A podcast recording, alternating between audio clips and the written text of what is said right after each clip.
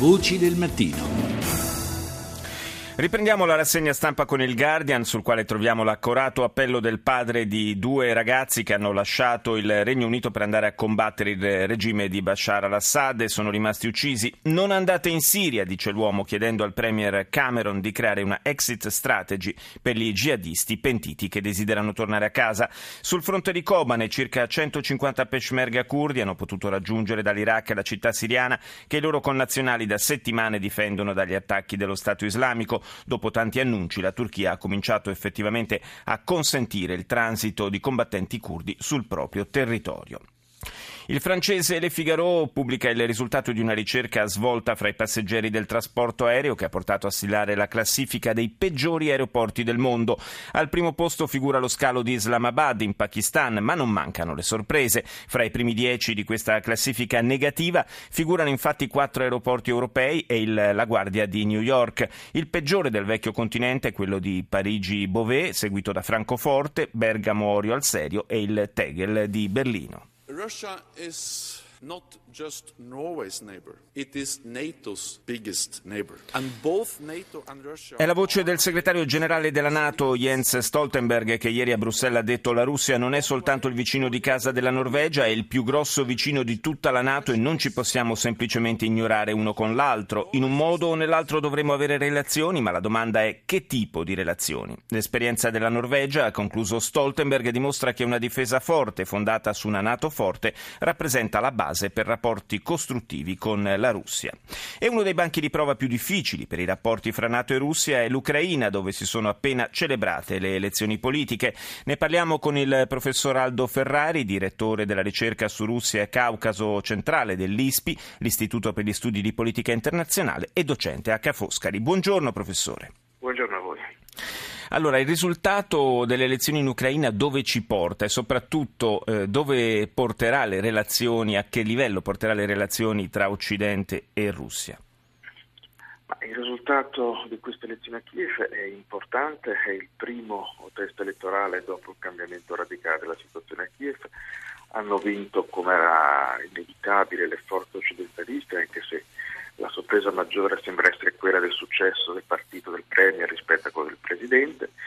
Eh, questo era abbastanza inaspettato, forse come si sta osservando premia le posizioni più dure, più radicali di Yatsenyuk nei confronti della Russia rispetto a quelle più tolleranti e concilianti di Poroshenko, ma sicuramente il quadro adesso è chiaro, a Kiev c'è chi comanda e si sa bene con chi avere rapporti a questo punto. Se tratti di un risultato positivo o negativo, naturalmente non ha, non ha senso domandarlo, dipende moltissimo da come saprà gestire le principali emergenze del Paese, che sono innanzitutto evidentemente il rapporto con la Russia e le regioni separatiste e quello con una crisi economica eh, devastante che è sicuramente il problema più grave dell'Ucraina e non potrà essere risolto con le sole forze del Paese chiunque lo governi.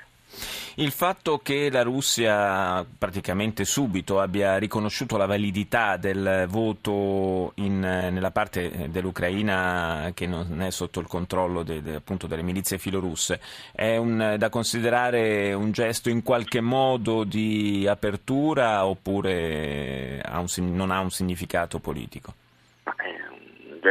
Obbligato evidentemente. La Russia sa benissimo che l'Ucraina, la gran parte dell'Ucraina ormai è definitivamente persa, seguirà la sua dinamica politica. Uh, la Russia da questo punto di vista la partita con l'Ucraina l'ha già persa molto tempo fa.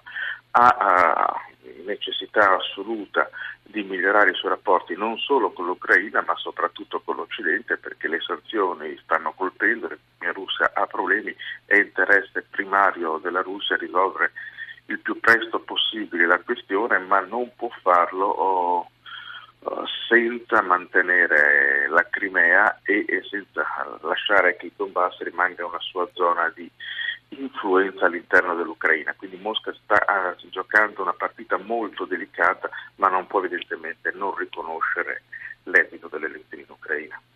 Mi ha colpito il fatto che le parole che abbiamo ascoltato poco fa del segretario generale della Nato Stoltenberg in qualche modo eh, fossero simili a quelle che abbiamo ascoltato la scorsa settimana da, dal ministro degli esteri russo Lavrov, cioè eh, comunque una riflessione sulla necessità di ritrovare un eh, livello accettabile di rapporti fra eh, Occidente e eh, Russia, tra Europa e, e Russia. Eh, c'è una consapevolezza condivisa, direi, a questo punto di questa necessità. Senz'altro, eh, ed è condivisa la percezione che si sia andati davvero troppo in là.